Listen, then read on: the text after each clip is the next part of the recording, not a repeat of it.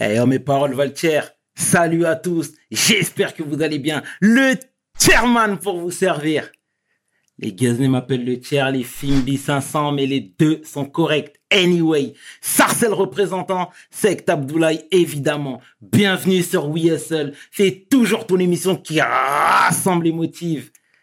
Au fil des émissions, nous recevrons différentes personnalités qui viendront s'asseoir à ma table, nous parler de leurs échecs, mais surtout de leur réussite. Alors, Igo, take a seat, non? Toyambi Bapaya, nigga.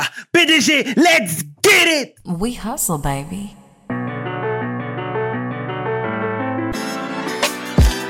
The chairman.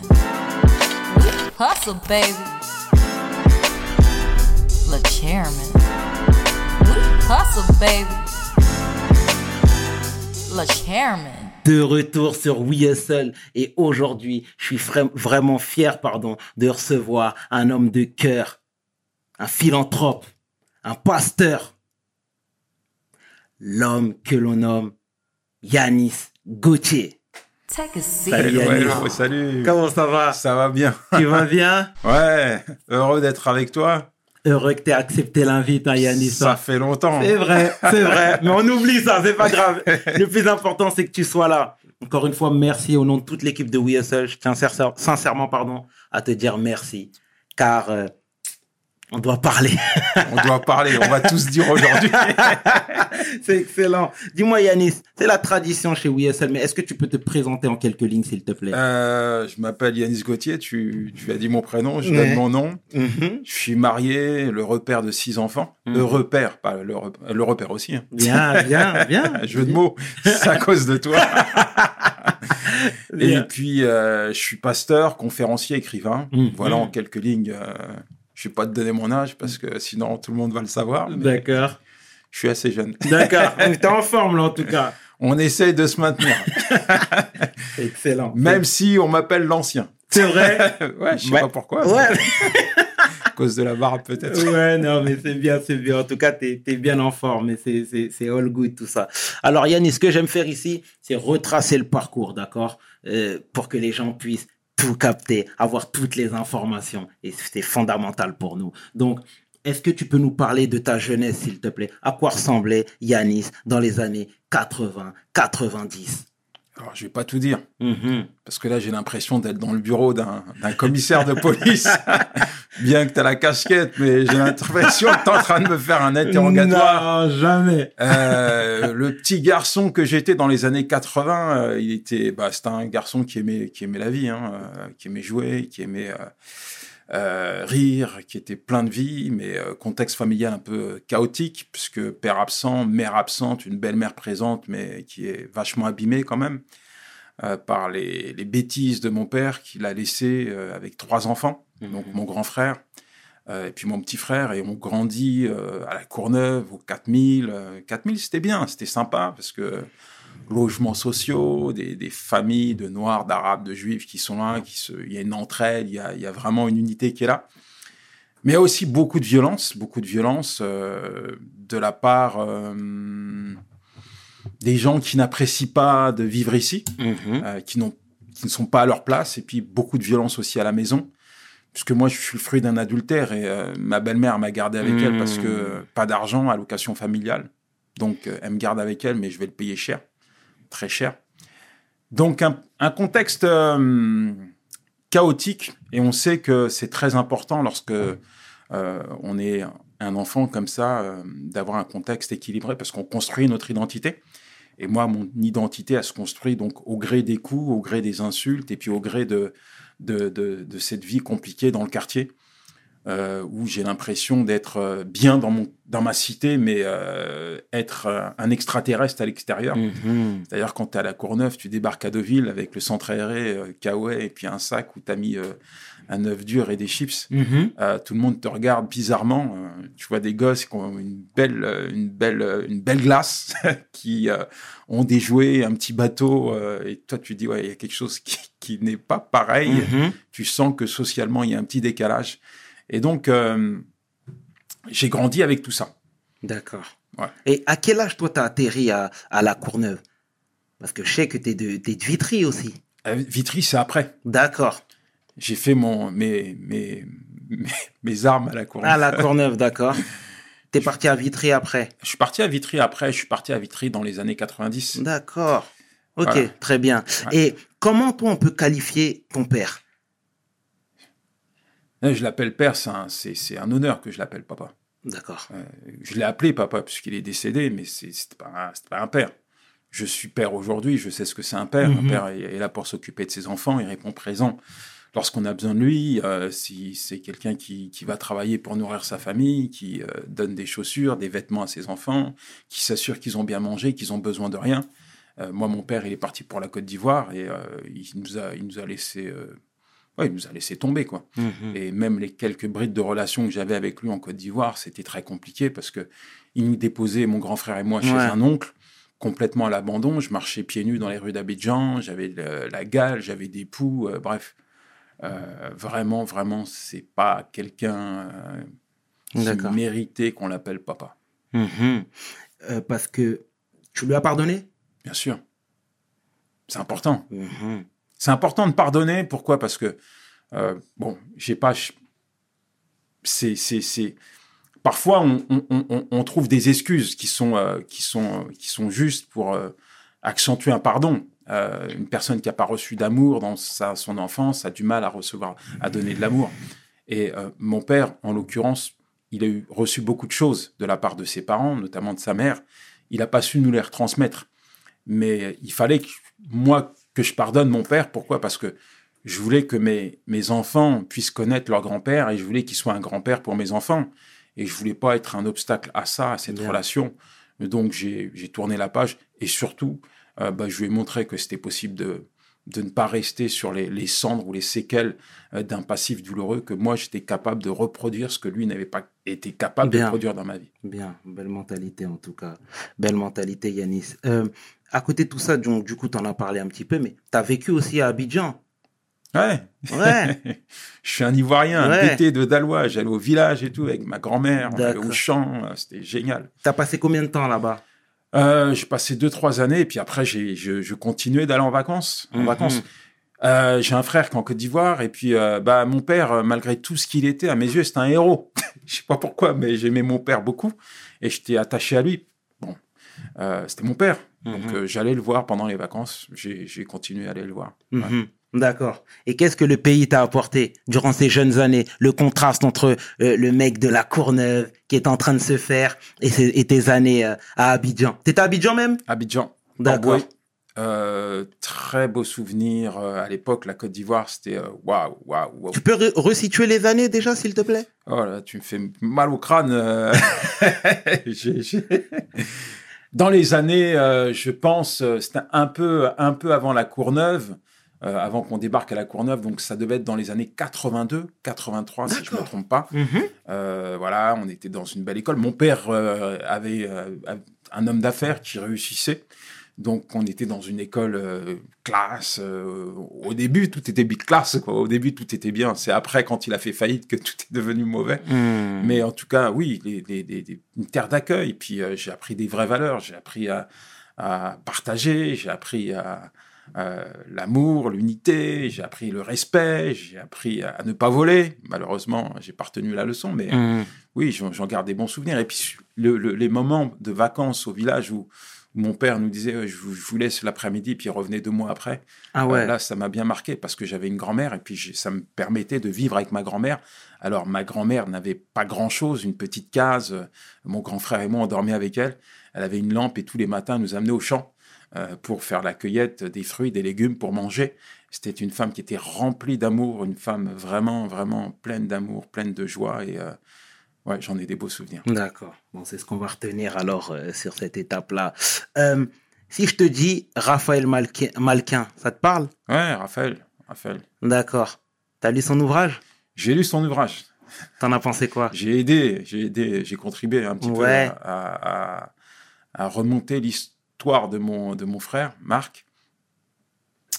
Il a fait un très beau travail de recherche parce qu'il fallait quand même aller chercher les infos, vu que mon frère a quand même une vie bien décalée. Euh, il avait des relations d'un jour qui n'étaient pas des relations de toujours. Donc, euh, Ouais, c'est. Euh, mm-hmm. J'ai même découvert moi-même des des, des, des, des, des, des aspects de mon frère, ouais. de la vie de mon frère que je, j'ignorais. Mm-hmm. Mm. Parce que moi, j'ai lu cet ouvrage euh, que j'ai trouvé relativement bon déjà dans un premier temps, mais finalement, il y a il y a eu il y a quelques passages qui ne coïncident pas avec tes dires. Mm. Lui, il m'a dit que ta belle, enfin, il m'a dit, pardon, autant pour moi, il disait dans son ouvrage que ta, ta belle-mère, en l'occurrence, était présente pour toi. Et toi, j'ai l'impression que c'est pas le Bah, ma belle-mère. C'est pas cette version qui ressort. Après, moi, comme je lui ai dit, on, t'écris un livre sur mon frère, t'écris pas un livre sur moi. Euh, donc, et puis l'histoire de mon frère n'est pas faite, n'est pas faite pour faire du mal aux autres. Ce qui est fait est fait. On ne mmh. va pas revenir sur le passé, et j'ai pas envie de déterrer euh, ce qui a été fait par la vie de mon frère. Pourquoi ? Parce que quand tu regardes aujourd'hui les gens, tu parlais de pardon tout à l'heure, mais mais même quand quelqu'un meurt. Et euh, cette personne vous a fait du mal, même quand elle est morte, on, on se permet encore de l'insulter, de, de le déprécier, et cetera. Et je voulais pas que... Voilà, mon frère, euh, il, il, a, il a été ce qu'il a été, et je pense qu'il l'a payé très cher, mm-hmm. puisqu'il est mort aujourd'hui. Et euh, quand je vois le, le, le regard parfois dur et difficile qu'on peut avoir sur mon frère, je ne voulais pas qu'il fasse un livre euh, simplement pour raconter tous les méfaits de mon frère, mais pour raconter son histoire. Parce que D'accord. mon frère a une histoire. Mon frère n'est pas arrivé à, à l'apogée de sa vie du jour au lendemain. Mmh.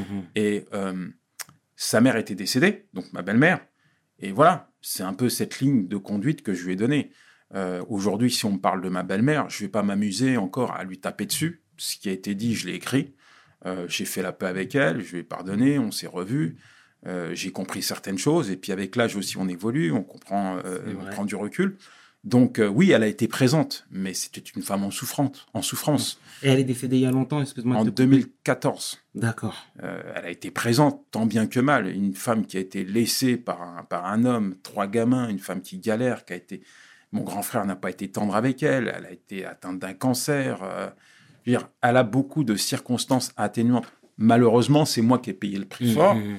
Mais voilà, ça fait partie de la vie, ça fait partie, partie de mon de histoire. histoire. D'accord, c'est comme ça. Et à quel moment c'est parti en vrille de ton côté ? Bah, il euh, y, y, y a un lien entre mon frère et moi, très fort, parce que mon frère, en fait, avait pris la place de mon père.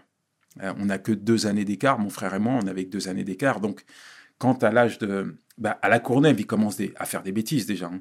Lui, c'est le chef de la famille. Euh, Donc, t'es un soixante et onze ? Ouais. Ah Fais le calcul de mon âge. Euh, pour ça, on m'appelle l'ancien. Non, c'est le chef de la famille. Mm. Et puis, euh, il, voilà, il fait quelques bêtises, il ramène à manger à la maison, parce qu'il n'y a pas, il n'y a pas à manger. Donc après, quand on arrive à Vitry, là, il va, il va, il va, il va, il va aller plus, un peu plus loin, parce que chez nous, il ouvre la, la, la maison euh, à tous les toxicos du quartier, euh, tous les dealers.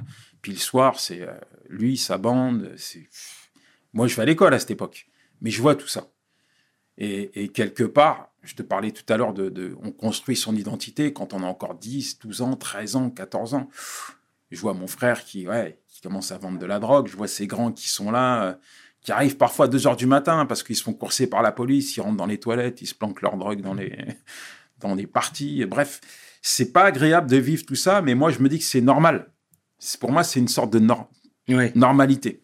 Et euh, en fait, je vis dans un univers. La cité, parfois, ça peut être une prison, tu es enfermé, et puis tu te dis, bah, euh, quels sont les échappatoires ? C'est vrai que quand tu vas à l'école, tu vois que ça ne va pas. Euh, nous, on n'a pas de courant à la maison. Euh, notre appart, il prend feu deux fois. Donc, j'ai des remontrances de la part des profs. Euh, tu n'as pas, pas fait tes devoirs, tu n'as pas tes cahiers, mais je n'ai pas d'argent pour m'acheter un cahier. Euh, puis, je ne mange même pas à ma faim. Et puis, je n'ai pas de chaussures. Et puis, euh, je vois les jeunes qui ont des beaux jeans cinq cent un. J'aimerais en avoir un. Euh, voilà, ils ont ce que je ne peux pas m'acheter. Donc, il y a des camarades qui sont comme moi. Puis, à un moment donné, mes camarades, ça devient ma famille de substituts. Tu vois, je commence à traîner parce que bah, l'école ne veut pas de moi. Ma belle-mère ne s'occupe pas de moi. Mon grand frère, lui, fait des bêtises. D'ailleurs, à seize ans, il va en prison, donc je fais ce que je veux, je suis livré à moi-même. Et donc, euh, je me mets à faire des bêtises, euh, mm-hmm. à dépouiller. À l'époque, c'est, je dépouille des jeunes. Je vais dans les quartiers chics, à Versailles, pour dépouiller leur, les jeunes, pour leur prendre ce que je ne peux pas m'acheter. D'accord. Et ta relation avec, euh, avec Marc, qu'on appelait également Road Lion, c'était laquelle ? Une relation qui, au début, était très fusionnelle. Euh, j'étais son... Euh, pff, son... j'étais un peu tout pour lui. C'est-à-dire que mon frère a connu dix-neuf fois la prison quand même. Depuis l'âge de seize ans, il va en prison jusqu'à la fin. Des allers-retours, il n'y a pas un, il n'y a pas douze mois qui se passent sans qu'il aille en prison. Donc moi, à, à seize ans, déjà, ma belle-mère, elle me contraint d'aller voir au placard. C'est-à-dire, euh, mon frère, il fume beaucoup de cannabis, il faut que je lui ramène du cannabis. Ça, ma belle-mère me le met dans les poches, elle me donne les clés de la voiture, va à Fleury-Mérogis. Donc, euh, c'est trois fois par semaine, donc forcément, on a des échanges, on a une relation, puis c'est mon grand frère.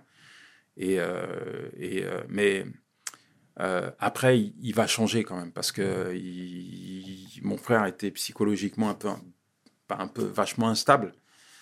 Tantôt plein d'amour, tantôt plein de haine, de bipolaire. colère. Euh, bipolaire, schizophrène, euh, mais c'est la drogue qui le fusillait, quoi. Je sais pas s'il était bipolaire, mais en tout cas, la drogue, ça l'a vachement abîmé. Quand tu commences à fumer euh, à l'âge de, de, de, quatorze, tu te lèves, de quatorze ans, tu te lèves le matin avec une canette de bière et un joint, forcément, ça abîme. Hein. Ça abîme. Et il était vachement abîmé. Après, il y a d'autres trucs qui sont greffés derrière. Hein. Et c'est à partir de là où aussi, il faut dire que la prison a eu un effet dévastateur chez lui. Hein. Ça l'a rendu hyper violent, hyper agressif. Et euh, ouais, il était violent à la maison, violent avec sa mère, violent avec moi, violent... Moi, il ne me frappait pas, mais il était violent dans ses mots, violent euh, avec lui-même. Euh, des idées suicidaires, parfois des, des, des, des, des tentatives de suicide, parfois aussi... Euh, Euh, en déprime, donc euh, j'étais là pour euh, l'accompagner dans ces trucs, à chaque fois. Mmh. Ah. Du coup, tu parlais de violence sur sa maman? Ouais, pas physique, mais verbale. Et puis, c'était, c'était euh, je te prends tes clés de voiture, ta carte bleue, euh, t'as rien à dire, des insultes. Ah, elle a morflé, elle a morflé, elle a morflé sa mère. Mais il faut dire que pour sa mère, Marc, c'était un tout. Mmh. C'est, c'était un tout et euh, à force de tout lui donner, elle l'a payé cher. Elle l'a payé cher. À quel niveau?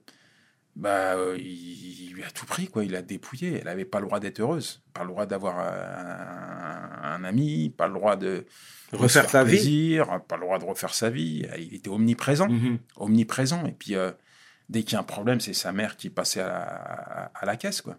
D'accord. Ouais. Puis, euh, c'est toujours elle, après moi, euh, parce que moi, j'ai décroché un moment, mais c'est toujours elle qui a été là pour lui. Ouais. T'as décroché, donc vous étiez... Il y avait de la friture un peu dans l'air? Ouais, plus tard. Mmh. Parce que ma vie, elle était incompatible avec sa vie. Ok. Tu t'es assis, tu te retrouves... Je me suis fait planter une fois, dans une soirée, j'ai rien demandé, une bagarre qui arrive, je prends deux coups de couteau. Voilà, c'est... Euh... Mon frère, c'est... Tu te lèves le matin, tu pars avec lui, tu sais pas si tu vas rentrer le soir, quoi. Mmh. C'était une vie particulière. Ouais. Mais... Donc là, tu faisais tes premiers larcins aussi. Tu étais dans le, la, la, la, la dépouille, le trafic de drogue. Le fait d'être le petit frère de Road Lion, est-ce que ça t'a aidé dans ton émancipation? Bah, quand j'ai commencé à vendre de la drogue, ouais. Parce que euh, ça m'évitait des conflits à la cité. Mmh. Parce qu'il était là pour veiller au grain. Euh... T'avais l'étiquette du petit frère deux. Petit frère deux. Après, euh, j'étais... Je ne vais pas appeler ça de l'intelligence, mais je n'étais pas bête dans ce que je faisais. J'en suis pas fier, bien sûr. C'est-à-dire? Bah, euh, très vite, j'ai su, euh, j'ai su prendre ma place, manipuler, utiliser les gens, euh, tirer certaines circonstances à mon avantage. Donc, euh, euh, bien sûr, il ne faut pas vendre de la drogue. Mais là, cet instant, j'en vendais et euh, j'essayais de, de, voilà, de, de, de, de, de faire fructifier ce sale business. Mmh. Et donc, si mon frère, à un moment donné, pouvait me servir, il me servait. Mais je pense que j'avais assez de recul et de maturité pour savoir que c'était mon grand frère, qu'il avait une réputation et que si demain, j'avais un problème, un conflit, eh ben, il était là pour m'aider. Tu, reg- tu regrettes cette étape de ta vie ou ça t'a permis de te forger? Non, je ne vais pas dire que ça m'a permis d'être un homme. Et euh, oui, je regrette cette étape de ma vie. Parce que qui peut être fier de vendre de la drogue? C'est, c'est pas clair. Comme ça qu'on construit sa vie. Quand on vend de la drogue à des gens ou à des, à des jeunes, il euh, n'y a rien de gratifiant. Euh, après, il n'y a pas d'excuse. Il hein, n'y a pas d'excuse. Euh, malheureusement, j'ai trouvé que ça à faire.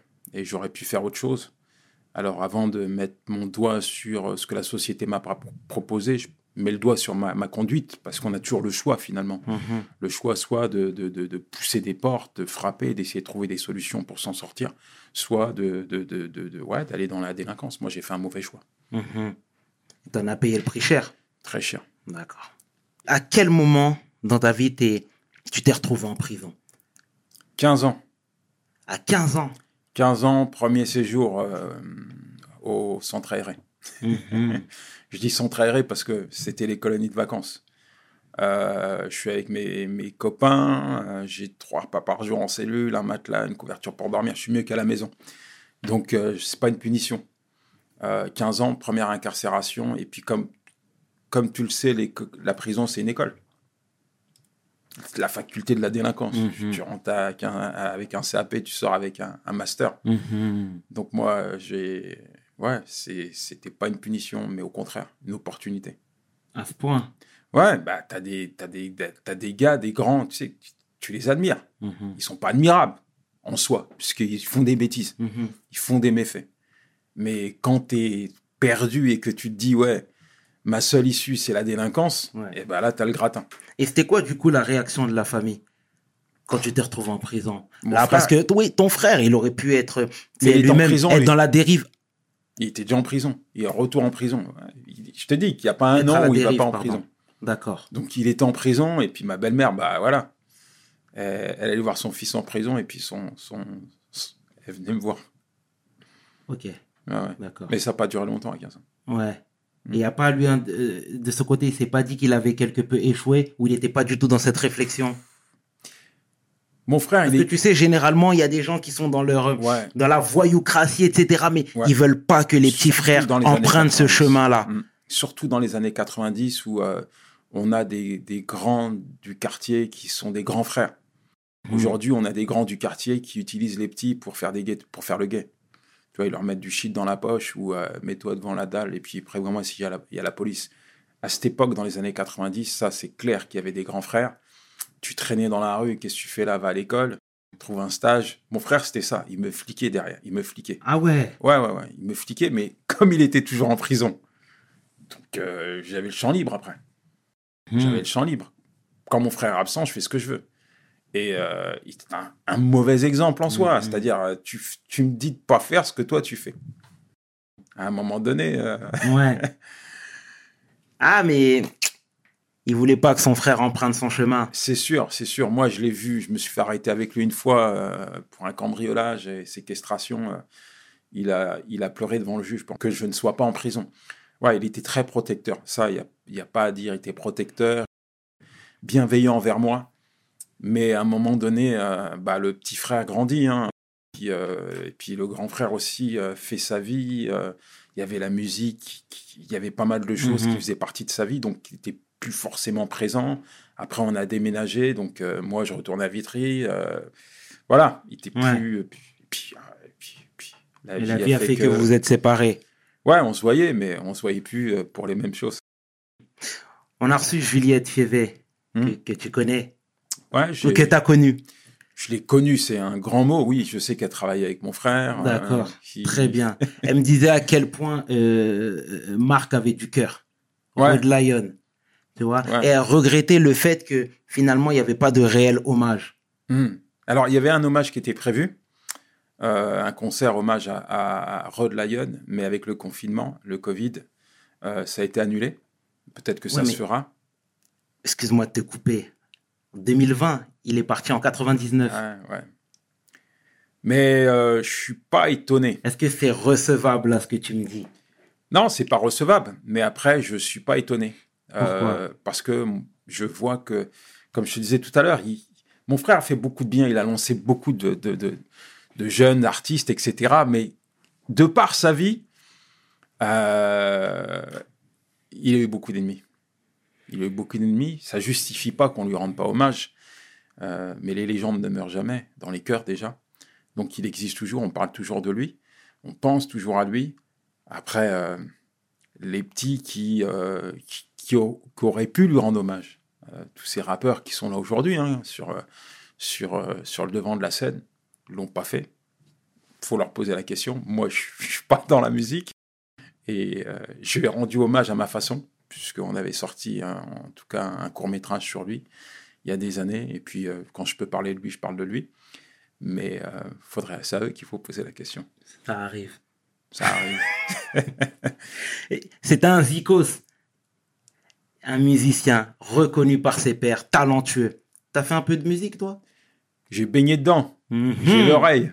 Yeah. Bah, Vitry, c'est le fief de la musique. D'accord. Hein. Les c'est Little M C, Doudou Mastal, Lionel D. Uh-huh. Puis mon grand frère, il m'amenait tout le temps au Globo avec Dynasty. Bien. Euh, j'allais. Bien. Euh... Ah non, il, il, m'a, il, il, m'a, il, m'a, il m'a, m'a traîné dans les boîtes de nuit. Et puis ouais, j'étais avec les concerts de Public Enemy, ouais. Rudy M C. Euh... Tout... Ah, j'ai, j'ai, D'accord, j'ai, t'as baigné dedans. J'ai, j'ai baigné là-dedans. D'accord. Ouais, ouais. Et là aussi, t'as profité de son aura. C'était bien. Les rats aiment les lascars, comme disaient les femmes. Après, il m'a amené dans, quand il est passé en mode, euh, en mode euh, ragamuffin, quand mm-hmm. il a créé euh, Get to You de Progress. Ouais. Là, c'était euh, pas loin, hein, mm-hmm. où euh, il faisait les, les sound systems, ou à la péniche Ruby, ou à Porte de Gentilly. Puis oh. là. Je les ai tous vus passer, tous ceux vu. qui, ceux qui, ah ouais, ils étaient. Puis il y avait Tonton David aussi, ah, avec qui il a bossé. Et euh, ouais, ouais, ouais, ouais. J'en garde des bons souvenirs. D'accord, c'est ah, ce qu'il faut retenir. Du coup, la mafia Quinfri, tu les as vus arriver? Je les ai vus grandir. Mmh. Je les ai vus arriver. Euh, j'ai croisé Kery James il y, a, il y a quelques mois déjà, à, à la gare de Lyon. D'accord. Mmh. D'accord. C'est bien, c'est beau. C'est ce bien, c'est bien, c'est très ouais, bien. C'est D'accord. Bien. Mon frère, il voulait absolument du résultat, résultat.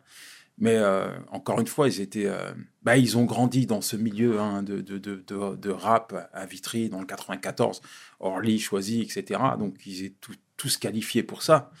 Et mon frère les, les a aidés à un moment donné. Mais est-ce qu'ils avaient besoin de mon frère pour réussir avec autant de talent? Je ne sais pas. Mais en mm-hmm. tout cas, c'est beau de voir ce qu'ils font, ce qu'ils disent. Et puis... Euh, Et puis, ouais, c'est, c'est magnifique. Mais de toute façon, ils lui rendent hommage. Ils ouais, pas de, tu vois, ils lui rendent tout le temps hommage. Comme expression directe, pareil. Mm-hmm. Ouais, ouais, ils, ils se souviennent de lui et, et, je, et je, leur, je, les, je les remercie pour ça. C'est bien, c'est bien. En tout cas, assurément, le message est, le message est passé. Donc, là, on, on, on parlait tout à l'heure, juste avant l'aparté musique, on parlait de tes passages en prison. T'es parti combien de fois en prison, toi? Pas beaucoup, mais assez pour comprendre. Combien là, de fois? Deux fois. Première fois à quinze ans. Et puis la deuxième fois à vingt-quatre ans. C'était pourquoi, si tu peux rappeler les faits?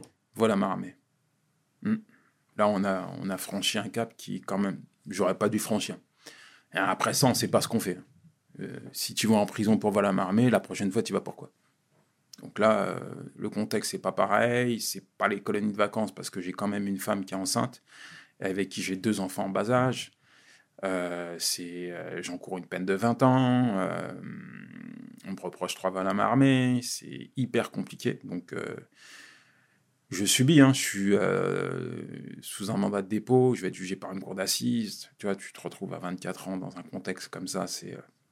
Et puis, ça montre quelques réalités quand même. Lesquelles? Bah, t'es seul. Seul dans ton bordel. mm. Parce que quand tu as de l'argent, quand tu, euh, tu brilles, entre guillemets, t'en as des amis. T'en as des gars qui te disent, ouais, jamais je vais te laisser tomber, on mm. sera toujours ensemble. Puis là, t'es seul. Il n'y a que ta femme qui vient et qui pleure en te voyant ici. Tes gamins qui pleurent quand euh, la fin du parloir arrive, qui, il faut qu'ils rentrent à la maison. Et là, tu réfléchis. En tout cas, moi, je réfléchis. Parce que... Euh, c'est clair que mes choix de vie, ils sont mauvais. J'en paye le prix, je vais l'assumer. Mais franchement, euh, je ne veux pas que mes enfants soient malheureux à cause de moi, quoi. Et encore, et, et, et, et pas ma femme non plus. Et après le jugement, quelle a été la peine? Sursis. cinq ans de sursis. Je suis sorti en provisoire, de manière assez miraculeuse. Euh, mais pendant le temps de provisoire, bah, je ne me suis pas euh, démonté. J'ai montré la preuve de ma bonne foi. Je me suis réinséré. En fait, j'ai fait ce que je n'avais jamais fait dans ma vie, quoi. Trouver un boulot, passer le permis de conduire, je me suis marié, bref, une vie normale. Mmh. J'avais pas d'argent, mais j'avais la paix. J'étais pas un chou à la cité, mais j'étais un père pour mes enfants. J'étais pas un mec qui foutait le bordel et qui se battait, mais j'étais un mari pour ma femme. Et ça, ça me suffisait. C'est bien. Et euh, la justice, euh, bah, j'avais pas eu de chance à quinze ans. J'avais pas eu. Parce qu'à quinze ans, je pense qu'on aurait pu me donner euh, euh, du sursis et mettre euh, sous le suivi d'un éducateur, chose qu'on n'a pas fait. Un gamin qui vole des blousons et des gâteaux, pour, pourquoi tu l'aides pas? Tu te poses des questions. Mais bon. Mais à vingt-quatre ans, quand j'ai été jugé après, euh, euh, ouais, la justice a considéré mon changement et mon désir d'avancer, de progresser dans la vie. Mm. Est-ce que tu t'es éloigné un petit peu de, de Paris? Ou t'es resté même en Île-de-France avec ta femme? C'était une nécessité. De t'écarter un petit peu? De m'écarter de toute influence mauvaise. Donc, euh, je, je suis parti dans le soixante-dix-huit, loin, loin de mon ancienne vie. Mais c'est Paris. Ouais, c'est Paris, mais c'est pas le quatre-vingt-quatorze. Mmh. Donc, euh, c'est pas comme si tu sors de chez toi, tu croises un pote en bas du bâtiment qui dit « Viens, on va boire un verre » ou tu cherches du boulot et puis t'en as un qui te dit « Viens, on va faire un coup, il y a de l'argent à prendre. » Donc, euh, ces relations-là, elles n'étaient pas bonnes pour moi. Je parle pas des personnes, je parle des relations, je parle de l'influence, je parle de la fragilité qui était la mienne aussi. Parce qu'il ne faut pas, faut pas, faut pas oublier que bah, ces gens, c'est des gens avec qui j'ai grandi, c'est des amis. C'est pas des... Tu vois, c'est, je dis amis, euh, j'avais quand même des, des, des amis dans, dans, cette, dans ces pseudo-amis. J'avais des gens que j'estimais, des gens avec qui j'avais partagé des trucs, des gens euh, qui n'étaient pas forcément mauvais, ou forcément de mauvaises influences. Mais c'était une nécessité que je me coupe de cette influence, de cet environnement pour, premièrement, faire un point sur moi, me reconstruire.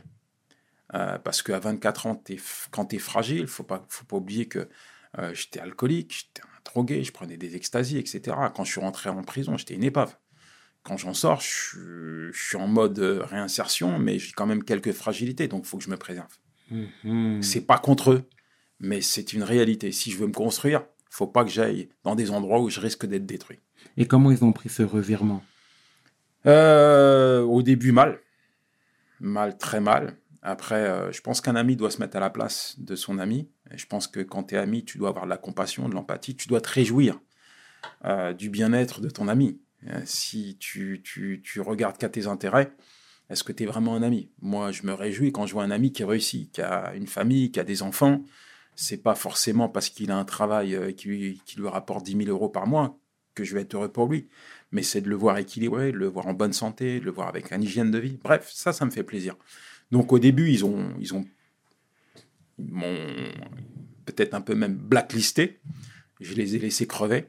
Et puis, aujourd'hui, quand je les, quand je, je les recroise ou quand ils voient ce que je suis devenu, eh ben, je pense que beaucoup ont mis un petit peu leur... puisqu'ils ont construit leur vie aussi, cette euh, anim... amertume de côté. Et puis, euh, on a des relations qui sont bonnes. Et puis de l'eau a coulé sous les ponts. Effectivement, on ne peut mais... pas rester euh, sur notre passif. Hein. C'est vrai. Mais tu sais, il y a les Américains qui ont cette expression qui dit euh, « live by a gun, die by a gun ». En gros, si tu, euh, euh, tu, tu viens de manière négative dès le début en, faisant de, de, en étant dans la rue, tu vas mourir comme ça. Mmh. Tu comprends ? Mmh. Donc toi, tu penses quoi, toi, de cet adage-là ? Si tu vis en, meilleur, en, en manière négative dans la, ri, dans dans la, la rue, tu partiras ouais, de la même je manière. Je pense que tout est une question de perception des choses hein, dans la vie. De toute façon, tu peux voir le, le verre à moitié vide ou à moitié plein. Tu peux voir un, un, quand il y a un problème qui arrive, tu peux voir cette situation comme une situation qui va te tuer ou qui va te permettre de construire. Tu peux voir la prison comme une issue finale ou comme une opportunité pour, euh, pour te remettre en question, Guy. C'est, c'est la réalité. Malheureusement, aujourd'hui, c'est, c'est, euh, ce, ce que... tu vois dans les quartiers, je dis même pas les quartiers, parce que pour moi, c'est, euh, c'est pas synonyme de, de, de, de, de délinquance de vivre dans un quartier. Mais euh, si on prend l'image du quartier, t'en as qui s'en sortent et t'en as qui veulent y rester. C'est clair. T'en as qui réussissent à se construire même en restant vivre dans le quartier, parce que le quartier, c'est beau, il y a des valeurs. Comme je disais tout à l'heure, tout n'est pas euh, euh, mauvais. Tu vas dans les quartiers chics, il y a aussi des mauvaises choses, il y a aussi des bonnes choses. Donc, c'est un peu partout pareil. Et moi, qui suis euh, banlieusard, pour reprendre euh, un peu le, les textes de Kery James, et mmh. fier de l'être, mmh. je dis souvent, euh, tu peux sortir un homme de sa banlieue, la banlieue, elle ne le quittera jamais, elle sortira jamais de lui. Moi, je suis un banlieusard, la banlieue, elle sortira jamais de moi. C'est jamais. Clair. Je suis fier de vivre et d'avoir vécu dans les banlieues. Maintenant, même en banlieue, tu peux décider d'avancer, de progresser dans la vie, et pas simplement regarder le bitume en te disant, bah, ma vie, elle est là, et je vais terminer... Euh, au cimetière du coin comme mmh. les anciens. Ah, belle mentalité, belle mentalité. Euh, c'est très deep hein, tout ce que tu dis, c'est très beau et très juste surtout. Euh, dans tout ce marasme-là, dans toute cette difficulté, euh, est-ce que toi tu croyais en Dieu, toi, d- depuis ton plus jeune âge ? J'ai toujours cru en Dieu, mais je croyais que Dieu m- ne m'aimait pas. Euh, il ne s'intéressait pas à moi. Avec toute la souffrance et la misère dans laquelle j'ai vécu, je me suis dit, bah, il y a une sorte de fatalité, quoi. Puis, ouais, il y en a qui naissent pour être heureux, il y en a qui naissent pour être tristes et malheureux. Puis il y a un mot qui était récurrent à la cité, c'est le mot Helmoktoub. Mm-hmm. Helmoktoub, c'est ton histoire, c'est mm-hmm. écrit. Tu peux... Voilà, c'est comme ça, c'est inéluctable.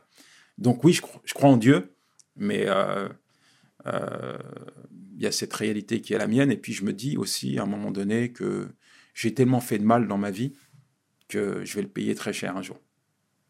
Que tout ce que je vis, même la prison, même quand j'échappe à la mort, en fait, c'est des punitions divines. Tu l'as pris comme ça? Ah ouais, carrément. Très tôt? À vingt ans, quand je commence à prendre des coups de couteau, quand on essaye de me tuer, on me tire dessus ou quoi. Dès qu'il m'arrive une galère, c'est une punition de la part de Dieu. J'ai la poisse parce que je suis mauvais. Mmh. Et du coup, là, on, quelques années après, on a vu le Yanis un peu plus, un peu plus spirituel, pardon, qui se rendait un petit peu plus souvent à l'église, qui lisait un petit peu plus. C'est intervenu déjà à quel moment de ta vie? Quand tu étais en train de te refaire dans le soixante-dix-huit, ou c'était déjà un peu avant? euh, ça, En fait, ma conversion s'est faite en prison. Ok. Euh, par l'intermédiaire de ma femme, qui est chrétienne, euh, qui vient me voir, qui me partage sa foi, qui me parle de Dieu. Euh, et puis, elle a des mots euh, justes euh, qui, euh, qui, qui me touchent, qui m'interpellent et euh, qui vont me permettre de, d'être en quête de recherche. Donc, je, décou- je découvre qu'avec Dieu, euh, il y a une possibilité de pardon. Euh, je suis en prison et à l'époque, il y avait encore les grâces présidentielles. Mais en fait, ce n'est pas vraiment des grâces présidentielles parce qu'elles sont conditionnées. Alors, si tu te tiens bien, tu as une remise de peine. Si tu te tiens mal, eh ben, tu n'as pas de remise de peine. Euh, ce n'est pas ça une grâce. Mmh. Une grâce, c'est un pardon qui ne se mérite pas. Donc, quand elle me partage sa foi, euh, je suis interpellé. Et forcément, je vais, je vais, je vais, je vais, je vais lire la Bible et je vais faire une découverte qui va vraiment, vraiment me, me changer, révolutionner ma manière de penser et euh, me permettre de m'approcher de Dieu. C'est un texte qui se trouve dans l'Évangile de Jean, chapitre trois, au verset seize, où il est dit « Car Dieu a tant aimé le monde qu'il a donné son Fils unique, afin que quiconque croit en lui ne périsse point, mais qu'il ait la vie éternelle. » J'en suis encore remis à chaque fois que je... je, je... Quiconque croit en lui ne périsse point, mais ait la vie éternelle. En fait, C'est, c'est, c'est, ce texte, il parle de l'amour de Dieu manifesté au travers de Jésus-Christ qui est mort pour les péchés. Et moi, je suis un pécheur. Et donc, dans, dans ma cellule, j'ai, j'ai décidé de confier ma vie à Jésus. Et euh, je dois dire que, au-delà de, de, de, de tout ce que j'avais pu penser, j'ai réalisé que bah, la personne que j'étais au, là, là, à cet instant, était la, la somme de tous les choix que j'avais faits dans ma vie. Ce n'est pas Dieu qui m'avait frappé, ce n'est pas Dieu qui m'avait conduit en prison, ce n'est pas Dieu qui avait permis tout, tout ce malheur. C'est mes choix qui m'avaient conduit à vivre tout ça. Et j'ai décidé aussi que, eh ben, à partir de maintenant, si euh, je, je décidais de, d'appliquer, en tout cas, euh, tant bien que mal, avec ma force, euh, de bonnes choses, bah, c'était capable de, j'étais capable de, de, de changer et Dieu me donnerait la force de, de mener une nouvelle vie. Et donc, j'ai mis ça en application et puis euh, à chaque fois, je, je, je, je voyais Dieu agir d'une manière particulière. Comme je t'ai dit, euh, j'ai été libéré au bout de sept mois de prison. Euh, je rentre chez moi à seize heures, à vingt et une heures. Ma femme accouche, quand même un miracle ça. Mm-hmm. Elle accouche le même jour où je suis libéré de prison. Et après... Euh, euh, travail, mariage, et ça m'encourage à aller à l'église, à approfondir ma foi, à découvrir vraiment euh, ce que la Bible dit à propos de Dieu, à propos de Jésus, et puis euh, ça, pour mettre fin à toutes mes addictions, euh, bah, j'ai trouvé la liberté en, en, en Christ pour pardonner, pour trouver la force de pardonner, parce qu'humainement c'est dur de pardonner. Voilà, euh, il m'a pardonné, euh, je veux pardonner comme Jésus m'a pardonné, donc beaucoup de choses Euh, se sont euh, progressivement installés dans mon cœur et dans ma vie et m'ont permis de, de me reconstruire et de devenir ce que je suis aujourd'hui finalement. C'est, c'est beau tout ça, c'est beau tout ça, mais il y a quand même un écart entre le simple croyant et le pasteur. Là, j'ai l'impression qu'en étant pasteur, tu es arrivé à ton paroxysme en termes de foi, en termes d'apprentissage, en termes de conviction, ou c'est moi qui me fais une lubie tout simplement?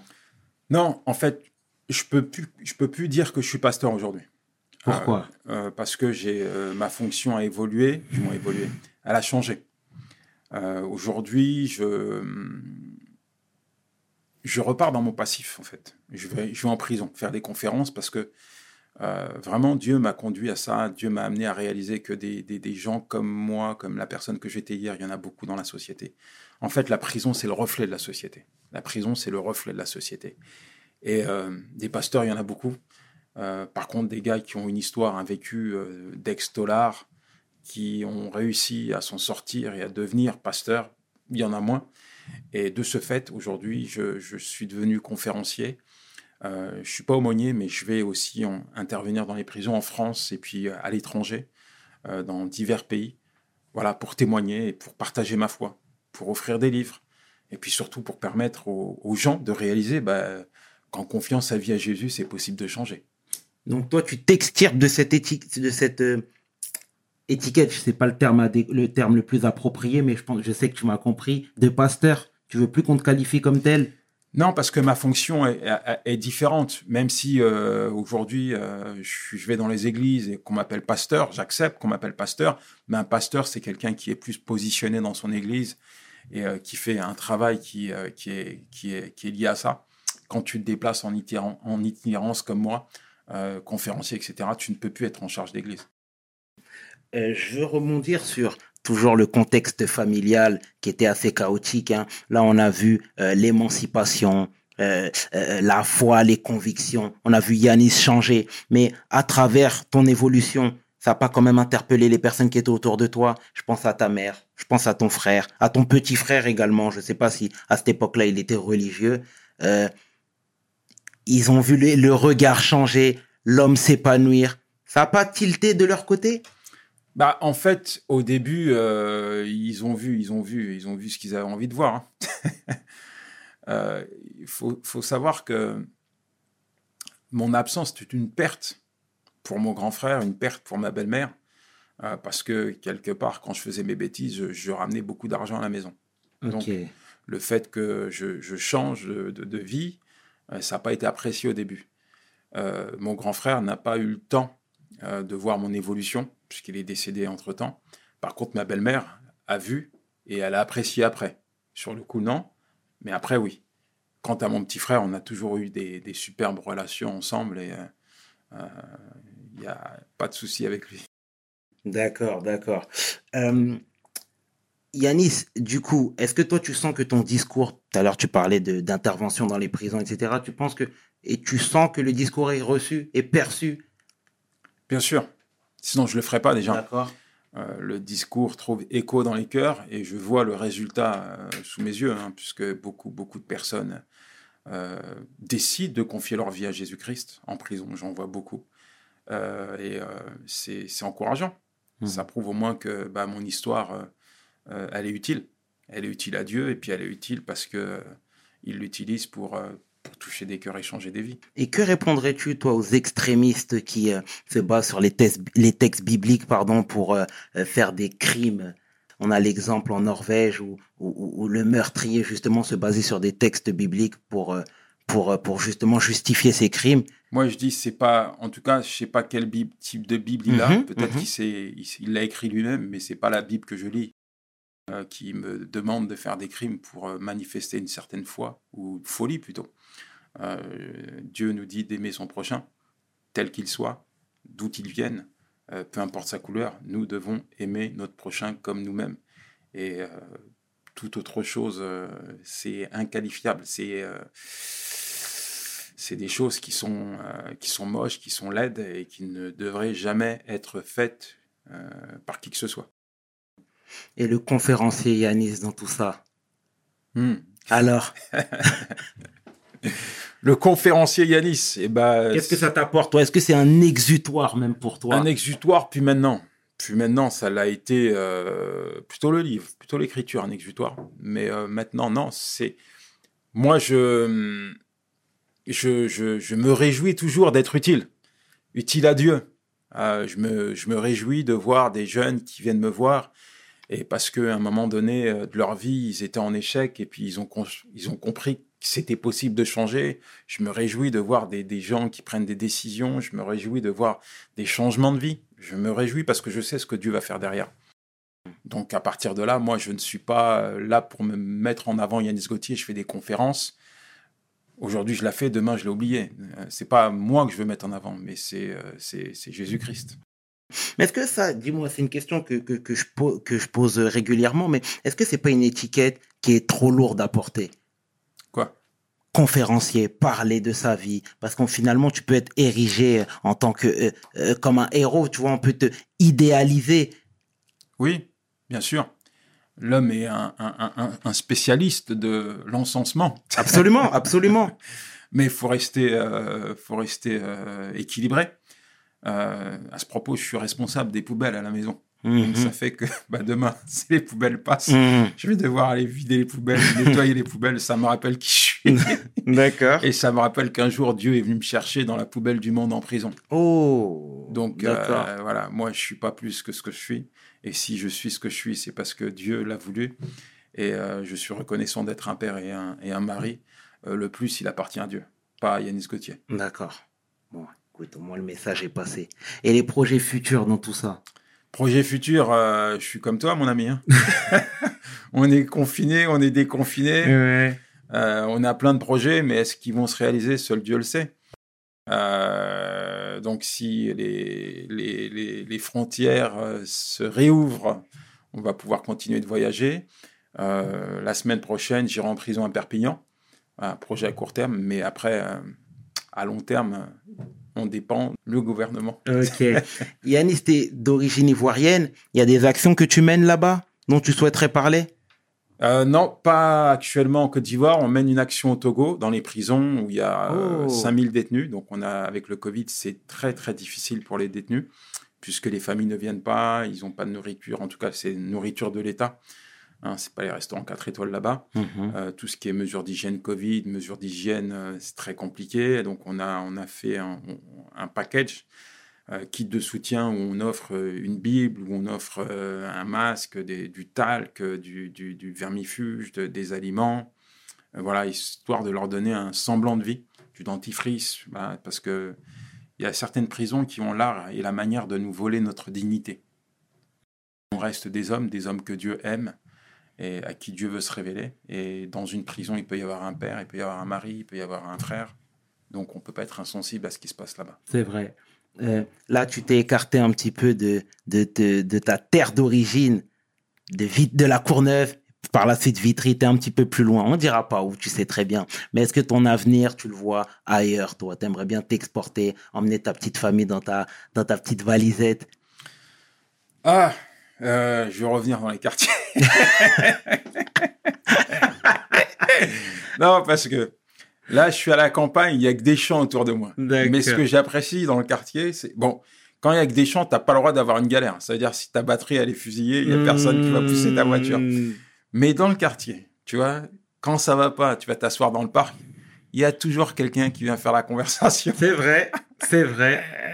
C'est vrai. Je me souviens euh, d'une fois, j'étais en plein hiver, je devais passer en jugement, donc il y a, il y a longtemps. Et euh, je m'assois au, au parc comme ça, il faisait froid, il faisait froid, personne n'était là. Puis il y a un gars qui vient, il s'assoit à côté de moi, il me fait la conversation. Il me réconforte. D'accord. Ah, ouais, je, je, peut-être en pavillon, mais plus dans les bâtiments, mais en pavillon. Ah, ouais. Ouais. ouais, ouais, j'aimerais bien. D'accord. Ça y est, overdose de, de verdure là. Ouais, ouais. Non, on ne fait pas de l'overdose, mais un peu de verdure, un peu de bitume. D'accord. Un mix. D'accord, un mix des deux. En tout cas, Yanis, l'épisode touche à sa fin. Sincèrement, au nom de toute l'équipe de W S L, nous te remercions pour ta jovialité, pour ton sourire, pour ton expérience partagée, ta bonne humeur. Franchement, c'est appréciable. Et je suis sûr que, que, que le message sera diffusé, sera compris. Et ça, c'est le plus important. C'est le plus important, Yanis. Merci, merci de m'avoir invité. Merci à toute l'équipe. Euh, et puis, ça a été une joie de, de partager un petit peu ces moments avec vous. Mm-hmm. Je ne sais pas si j'ai tout dit. J'en ai gardé quand même pour moi, parce qu'on ne dit jamais tout à monsieur l'inspecteur. J'aime pas on, fabriquer. On lui dit ce qu'il veut entendre. J'aime pas fabriquer. Mais ça a été un plaisir. Ah, ça fait plaisir. De toute façon, tu connais l'adresse. Yes. D'accord. Bon, bah, c'est, c'est cool, c'est cool. C'était le Chairman, qui est cinq cents. tu peux inverser, les deux sont corrects. Avec l'homme que l'on nomme Pasteur. Non, je rigole. Yanis Gautier pour We Hustle. Mes paroles valent cher. Peace. We Hustle, baby.